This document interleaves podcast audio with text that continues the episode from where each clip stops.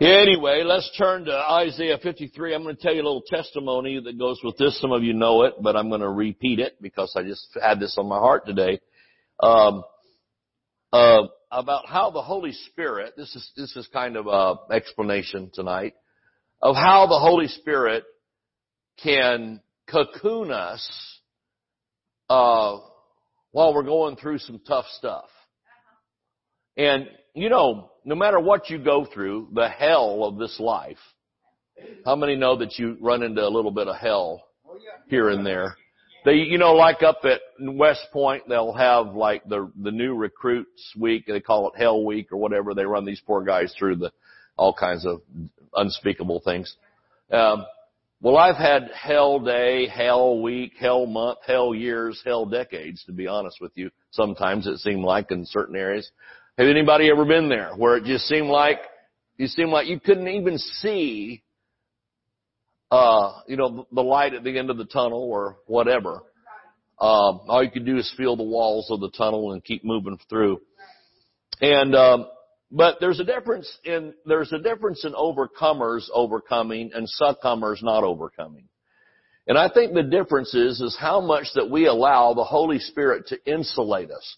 Now, it, it, it's, it's, it's unfortunate that we can't pray the prayer, Lord, don't let me go through anything else ever again. That would be a nice prayer. One lady said, uh, came up to R.W. Schambach one time and she said, Brother Schambach, would you pray that I'll never have any more trouble with the devil?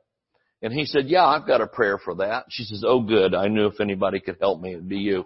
And he laid hands on her and he said, kill her, Lord, right now.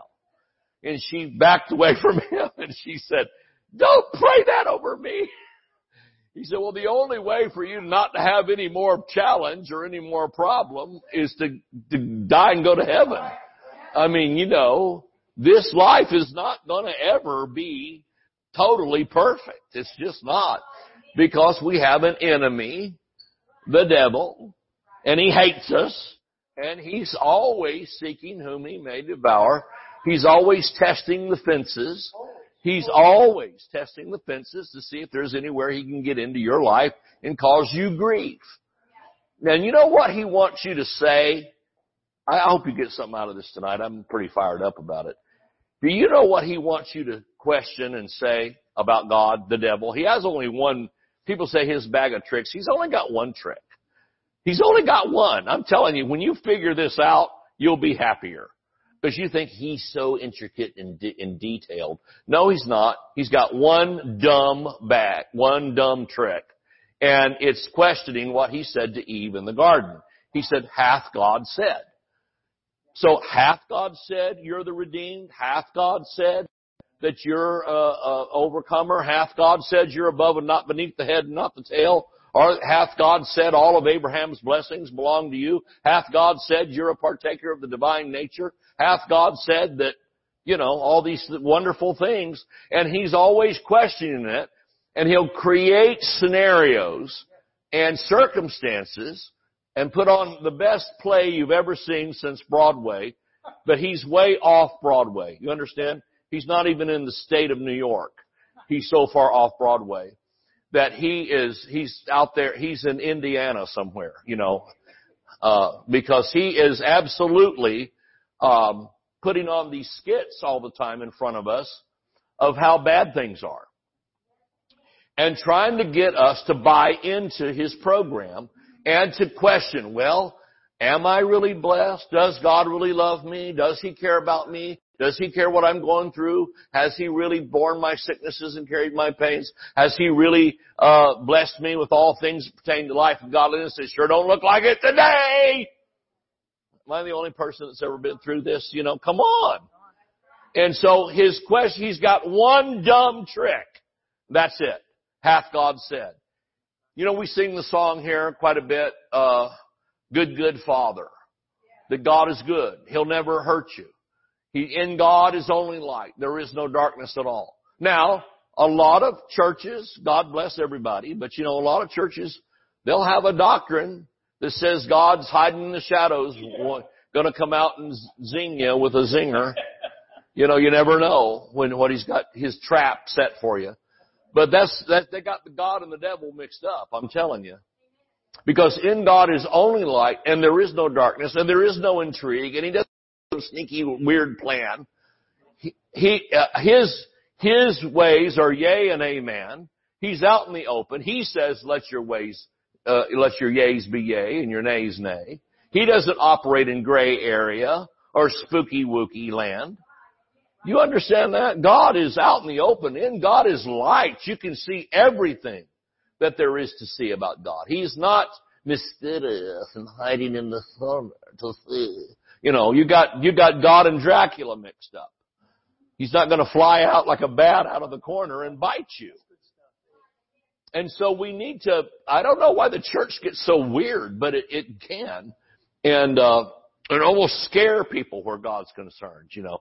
So no wonder sometimes children and, and teenagers, they don't want to have anything to do with God because he seems so scary. You know, he's an, he's a, he's an eyeball in the sky watching you.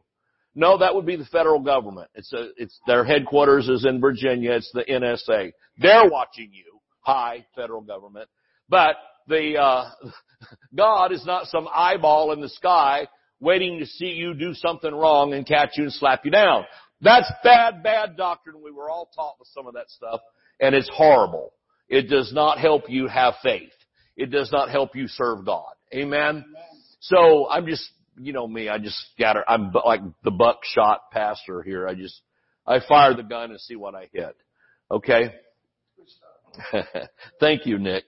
And so, uh, yeah, we've got, we've got, um, so we can't control our circumstances all the time, but we can live above them in the unseen realm and we can stay protected and we can go, literally go through things that would, would break down the average person. And yet we just go right on through smiling and rejoicing and worshiping and giving and blessing and helping and, and people go, well my God, I don't know how you survived that. People will say to me sometimes, you don't know what I've been through. And I go, oh, don't tell David Horton that. You want to test that?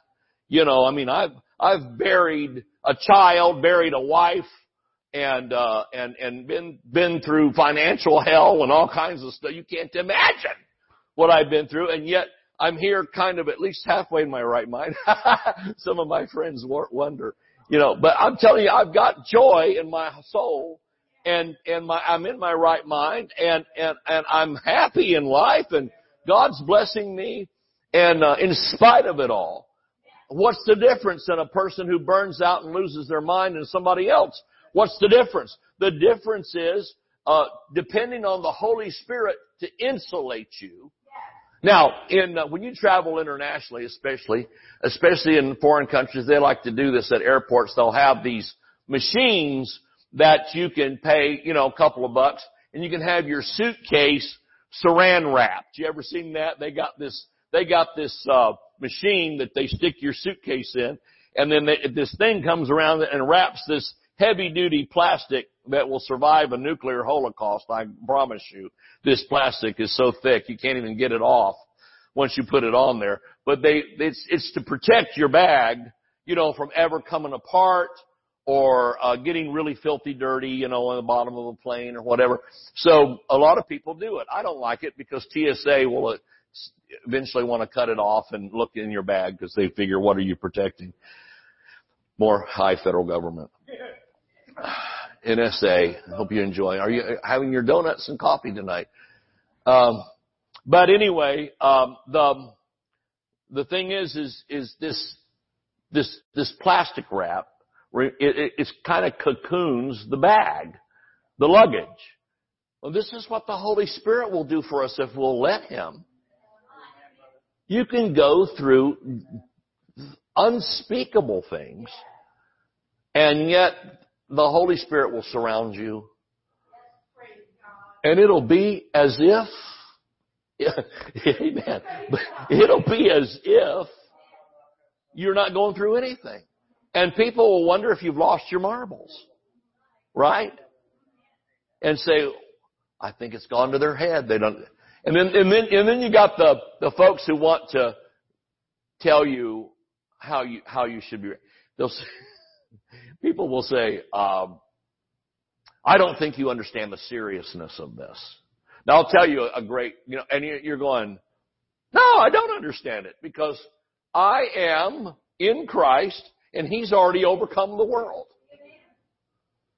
Well, I don't think you're, you're in denial. No, I'm not. I'm in Florida. Denial is in uh, Egypt. I'm pretty sure I'm not in denial. We might be in de- anclote, but not in denial. you know, oh, you're in denial of what's really going on. Otherwise, you would be upset. I don't understand why you're not more upset. I had people, you know, when, when Chris passed away, I actually had some family members say, well, I wasn't upset enough. And I'm thinking, you know, first, first after you punch them, want to punch them in the nose, we're saying, how dare you judge my reaction to the death of my oldest son, you know, uh, assassinated by three Pakistani insurgents, you know, I mean, how can anybody judge your reaction? You know, they don't know the agony and anguish of that until they've gone through it, you know. So then you want to, you know, how, you, there's a thin line between walking in love and just, you know, losing your sanctification or something and punching them in the nose. You know, but you know, people say, well, you're not, you're not upset enough. Based on what? Listen, nothing separates us from the love of God. Nothing. The death of a child, the death of a beloved wife, you know, I mean, I was married for 30, almost 36 years, you know, Sheree and I together. And, uh, you know, no, until you go through something like that, you, you don't have any idea what that feels like. Uh, you know, the devil telling, telling you you're going to be all by yourself, nobody loves you, that kind of thing. But you know, in the midst of that, it's like, are you supposed to, fa- the world wants you to fall apart. The world wants you to lose your mind. The world wants you to become a drug addict at that point. And even if it's a doctor helping you be a drug addict. Where you're just, you're taking something to get up and taking something to go to bed calm you down, pick you up, chill you out, whatever. And so when you say, no, not going to go that route, I'm to, some trust in horses, some in chariots, I'm putting my trust in the name of the Lord my God. Amen. And, uh, and the Lord's putting me over. Praise the Lord. And so I thought I would help you with that. So, you know, uh, Isaiah 53 here. Let's just look at uh, verse 4. Now, we, normally we use this strictly as a healing scripture, but it, it's beyond that. It's every blessing. Uh, there's only one redemptive work, and it and it and it fulfilled all redemptive blessings. Now, folks, God's not using sickness to test your lo- loyalty to Him. He's not using poverty to test, you know, if you love him more than money or some crazy thing like that. That is just ridiculous. That would be like God, that'd be like you hiring a hitman to do something. God's not in the, God's not in the persecution and death business. Jesus said, I have come that you might have life and have it more abundantly. He's not trying to kill you. He's not trying to destroy you. He's not testing you. Let no man say when he's tested or tempted that it's the Lord doing it, James says. So let's see here, Isaiah 53 verse 4. Surely, that means it's for sure, okay. Surely he hath borne our griefs and carried our sorrows. Now, the actual, the actual translation of that from Hebrew is sicknesses, uh, pain. Sure, he borne our sickness and carried our pains. However, because it is in the English this way, we'll take that too. Anything that's causing you grief, Jesus bore it. Anything that's causing you sorrow, Jesus carried it. Well, whatever He bore and whatever He carried, we don't have to. Woo! I'll shout myself. believe in God for a church full of shouters. One of these days, we're going to have it. I'm hanging in to the end. Yet we did esteem him stricken, smitten of God, and afflicted. But he was wounded for our transgressions. In other words, there's an exchange here. He took our transgressions he, uh, by being wounded. He was bruised for our iniquities. The chastisement of our peace was upon him. And with his stripes, we are healed. Now we're healed, we're delivered, we're supplied, we're set free, we're everything that salvation got for us. Now, there's a testimony, you know, Chris had been killed, you know, on September 9th, 2011. And uh, we got the proverbial knock at the door, you know, from the army. And, uh, the, um, we had, you know, we went through the whole thing. I think most of you know this story. We had five weeks because of the army. We had five weeks of ceremony and funeral. Now, you know, most people, they lose a loved one. It's about three days to five days of ceremony, you know, going to the funeral home, that kind of thing. For us, it was five weeks. Now, Dorita knows because she, she, she and Bob were there for, for part of it. So, cause you have, you know, when they fly them into Dover, you go up there, there's ceremony. Can you imagine that? You got your son laying there. You got six soldiers march out there with a drum beat at three o'clock in the morning, uh, pulling your son's body off of the, off of the transport plane, draped in an American casket. And that's, that's as they found him on the battlefield. That's with no, nothing, no cleanup, nothing. And then they, they, Dover is where they process, you know, where they have the mortuary and everything. So we start with that and you go to dignified transfer into Tulsa and then you go dignified transfer from the airport to the funeral home. And then more dignified transfer to the church for the funeral. And then dignified transfer back to the airport. And then you wait two or three weeks and then you go to Arlington for all that. And, uh, so can you imagine, you know, it's five weeks, folks, of, of, of grieving and, and casket and funeral and, uh, the whole thing, okay? It's really something. Well, while you're great, it's a bittersweet because while you're grateful for the honor that's being bestowed, it's still tough on the families. And, um, so a few months later, we're sitting in the coffee shop at the Marriott in, uh, uh, somewhere, Massachusetts. I get all the little towns mixed up, but anyway, somewhere near Springfield. And we're sitting there, uh, is there Glastonbury? Is there that? Is there something like that? Mass? I don't know, something. Something starts with a G. Anyway, a G town in Massachusetts. So We're sitting there and, um, the trying to have breakfast. For some reason that morning I had taken my Bible down to the to the coffee shop. I don't always do that, but I did that morning for some reason and was going to look up some scripture. So we're in the little hotel coffee shop having breakfast. My wife and I, Sheree and I. And uh, and um I look up, you know, we're just talking about the day and whatever, enough note in this small talk like couples do. And uh I looked up and there's a tear running down her face. And I said, uh, Sheree, what's, what's going on? You know, what's, what's wrong? And she says, I just can't get over this thing with Chris. Now see, this was like March or something after the burial in October. And she says, I just can't get, get over this. I, I, I know that I should be able to get over it. The Lord should be helping me.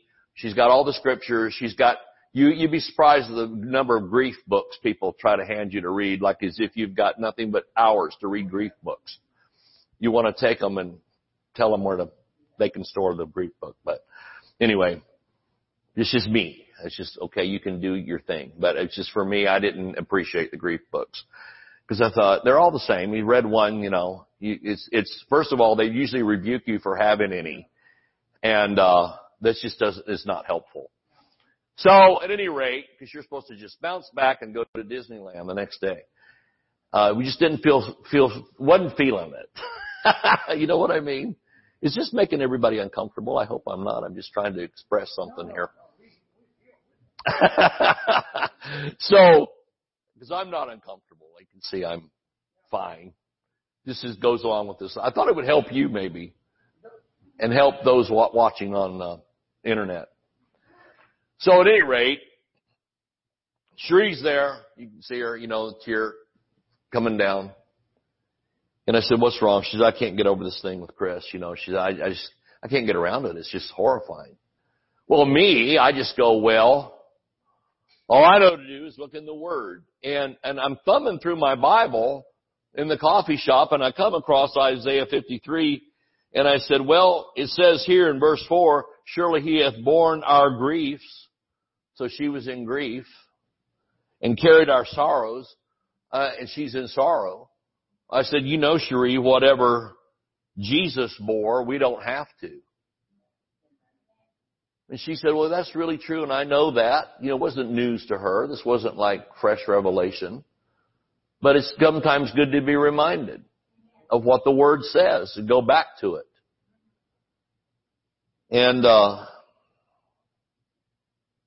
so she did, and, um, as she was sitting there, continuing to talk and have more coffee and try to dry up the tears, my eyes wandered over to 54. Now sometimes scriptures don't come alive to you till you need them. You can read scriptures, you know, and it's like, yeah, yeah, yeah, I know that's in there. Yeah, yeah, yeah, until there's a circumstance that that scripture speaks to. And all of a sudden, something that you've even had memorized from a child, it could be the 23rd Psalm or the 91st Psalm or something that you're just so used to quoting, and all of a sudden, you know, it becomes rhema word to you. And, uh, and, and your very life depends on those words. Now, I don't understand these Christians these days that are going around with no Bibles and they don't ever read the Bible and, you know, very little scripture in this preaching and I, I don't, I don't know how anybody's going to grow from that. I mean, I, I'm just, you know, I guess I'm just a dinosaur, but I, I just, I just, I don't know any other thing to eat spiritually than the Word of God. And the Word, I'll tell you, thank God for revivals and for feelings and for outpourings and this and that. Thank God for that, but I'll tell you, there's times when you have no feeling. If you went by what you felt, you just jump off the bridge, based on how you feel. But thank God Brother Hagin beat it into us. Stand on the Word. And quote the Word and claim the Word even when you feel nothing after you do it. Has anybody been there? where, where you just say, this thus saith the Lord, this is what the Word says. I've read scripture and I've held it up. I used to have a, this condo I lived in in Orange Beach, Alabama it had a skylight, you know. And I would hold the Bible up like that and I'd say, read it to the Lord.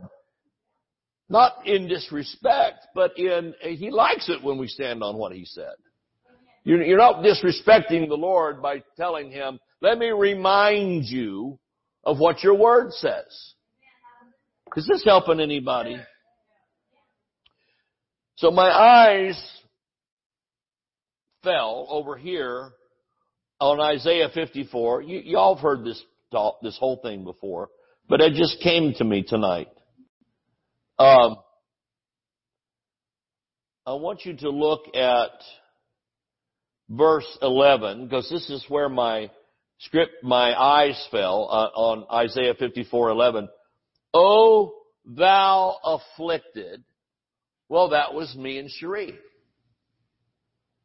That's bad grammar, isn't it? That was Cherie and I. Sorry. I went to school in Georgia. We were 49th in the nation for education. O thou afflicted, tossed with tempest. Now, think about that. How, have you ever felt like that? It's like being in a little dinghy, a little boat, out in a storm. You don't have a rudder. You don't have an oar.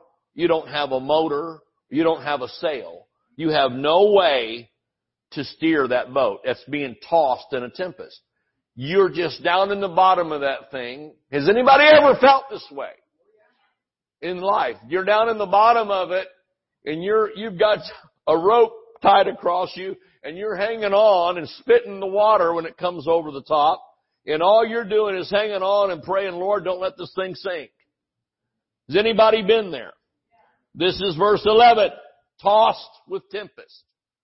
Meaning you can't get your, even your bearings. You just, you feel like you're punch drunk. Fighting alligators.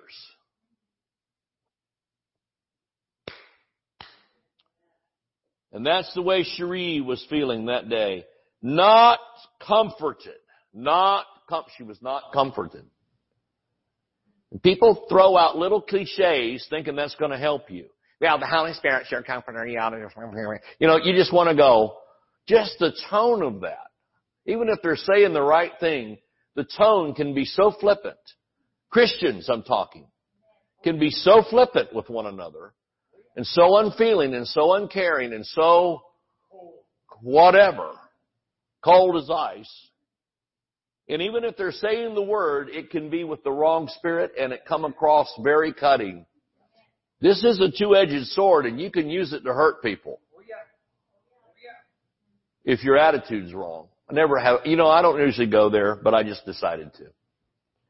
Because sometimes we just need to, before we say one word to somebody, we need to say, Holy Spirit, give me the words to say. And sometimes the Lord will say, don't say nothing, just give them a hug. Just give them a hug and say, you know, I don't even have words for you, but I just want you to know that I love you and I care about you and I'm praying for you. You know, y'all know sometimes that's the best thing I've ever said to you. Sometimes folks come to me in the church with problems and I don't have the answer. And it can, it can be a complicated mess, their life. And I don't know where to start. You ever had a big ball of yarn or something that's all tied up? You don't know where to start to unravel it. And I sometimes don't know. But I'll tell you one thing, I can love you and I can care. That goes a long ways. That somebody cares. That somebody loves you. Somebody's thought of you. Somebody's praying for you.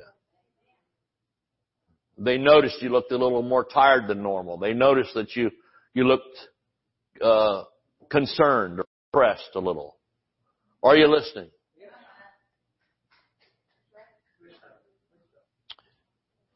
Sometimes that's the best thing we can do, and sometimes it's just uh, uh, uh, we can look somebody dead in the eye and just just give them a hug and just say, "I know you're, I know you're, I know you're in a battle, and I want you to know you're not alone." I'm telling you, we, that's an art to that, isn't there? And uh, I believe our church can can be uh, on the cutting edge of some of that.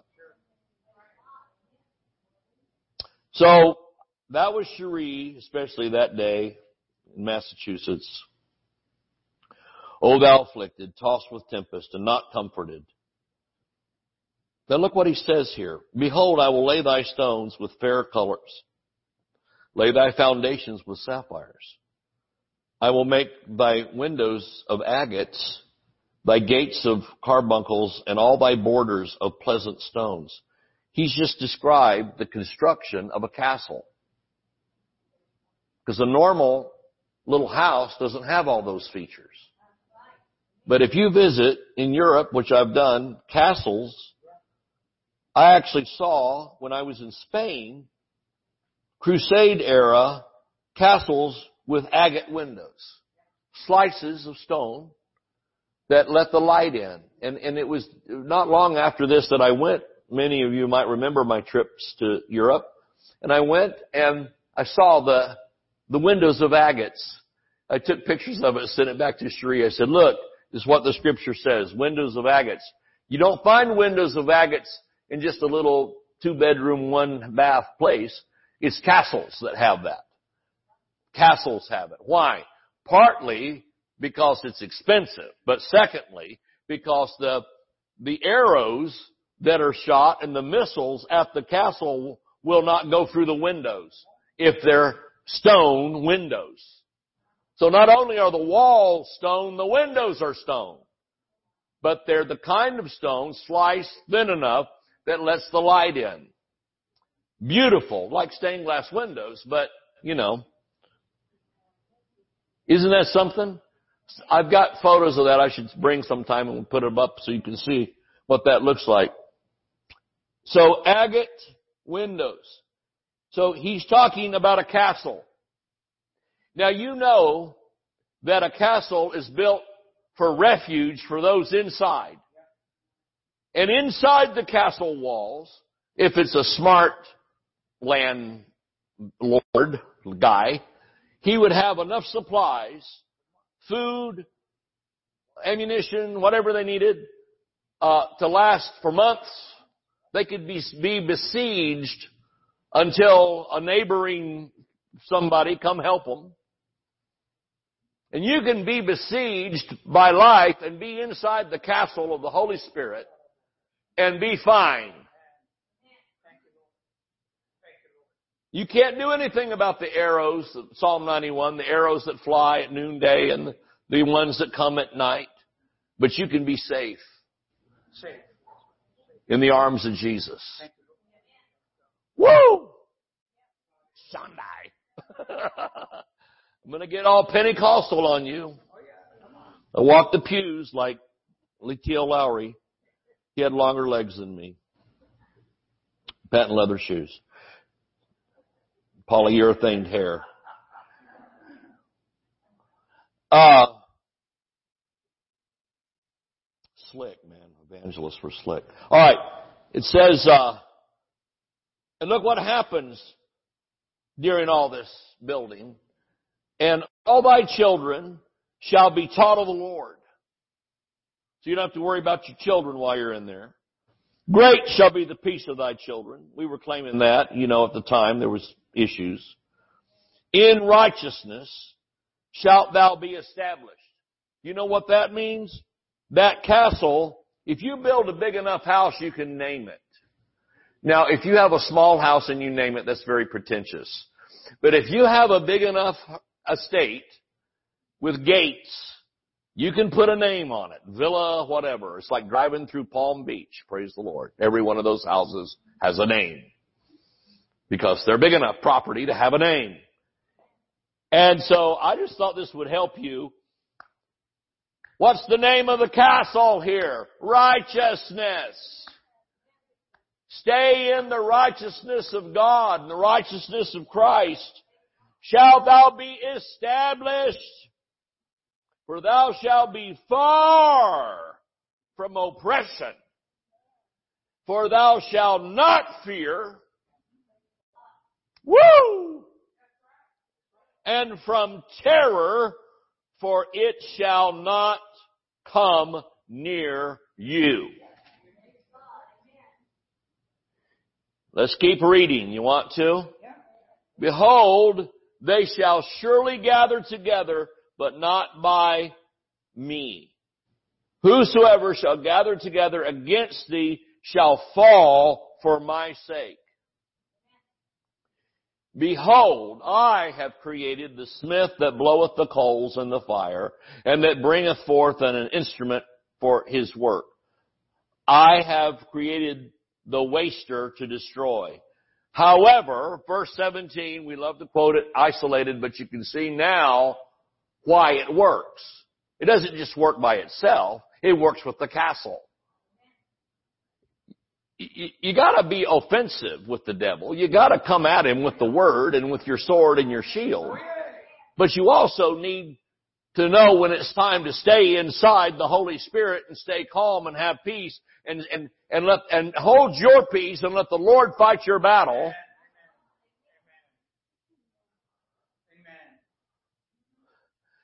And go say, oh, we need to, like, we need to pray in emergency tongues over that. Well, no, see, you know, some, you know, thank God for praying in tongues, but sometimes people do it out of fear more than out of faith.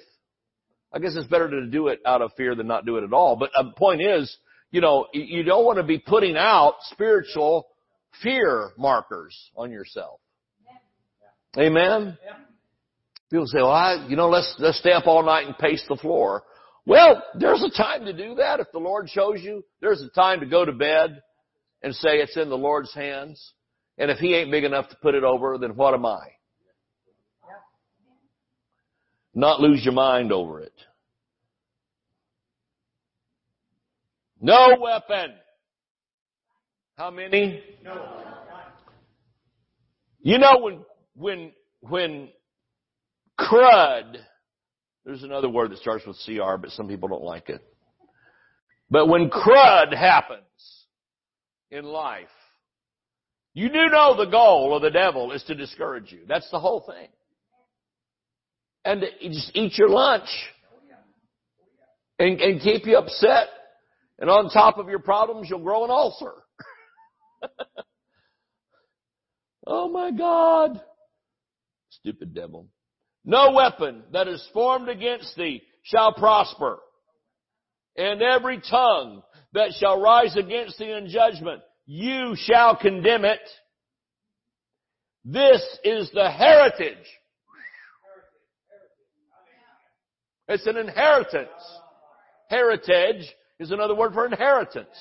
This is the, because they say, what is your heritage? Well, I, you know, I grew up, uh, Southern or Greek or Italian or whatever, and oftentimes you're describing your culture and it's your heritage. It's what you've got handed by your relatives. Well, we've got handed something by our spiritual relatives, God the Father and His Son Jesus, and agency, the Holy Spirit, has given us a heritage of the servants of the Lord and their righteousness is of me, saith the Lord. End of argument.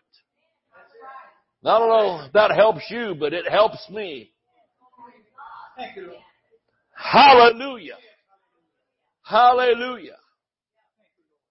And that weapon that seems as if it's God, it seems, boy, can you can feel it, you can taste it, you can smell it. That, that instrument of, of destruction that seems like it's sitting right here at your nose. And you can just go. That's it. That's it. Really? Hallelujah. And maybe, oh, I don't know if I'd do that if I was you. Oh, well, that's because you don't know the Bible. But once you learn the Word and you know who you are in Christ and you know what a heritage, this is our heritage. I, I, you, you, you know, like if you're Italian or something and you use your hands when you talk and like Brother Frank here. Amen. And, and very expressive. You, if somebody said, my goodness, you know, you, well, I can't help it. I'm Italian or I can't help it. I'm French or I can't help it. I, you know, you know, it's like a, an inherited thing. It's a trait. We can't help it. I tell you, we have a heritage tonight. We have an inheritance tonight and our inheritance is no fear. Amen.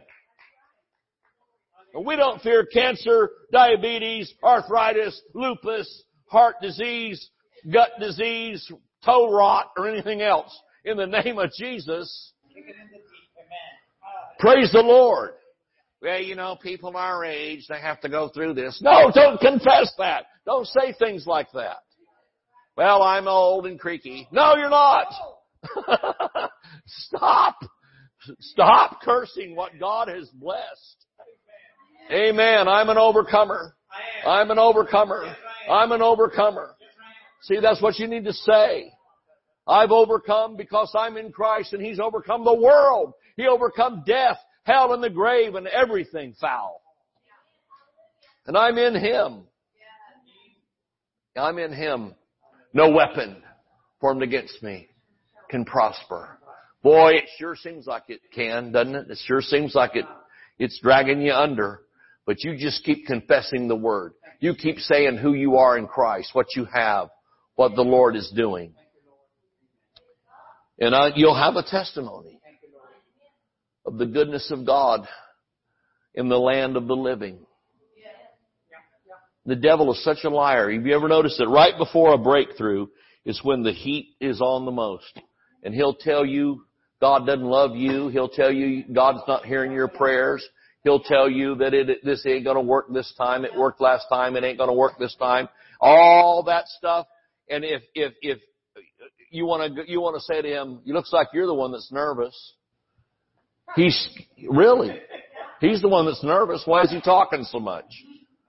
He's afraid your faith will work because he knows that it will. Is this helping you tonight? Let's just lift our hands and thank the Lord. Thank you, Lord. Thank you, Jesus. Thank you, Jesus.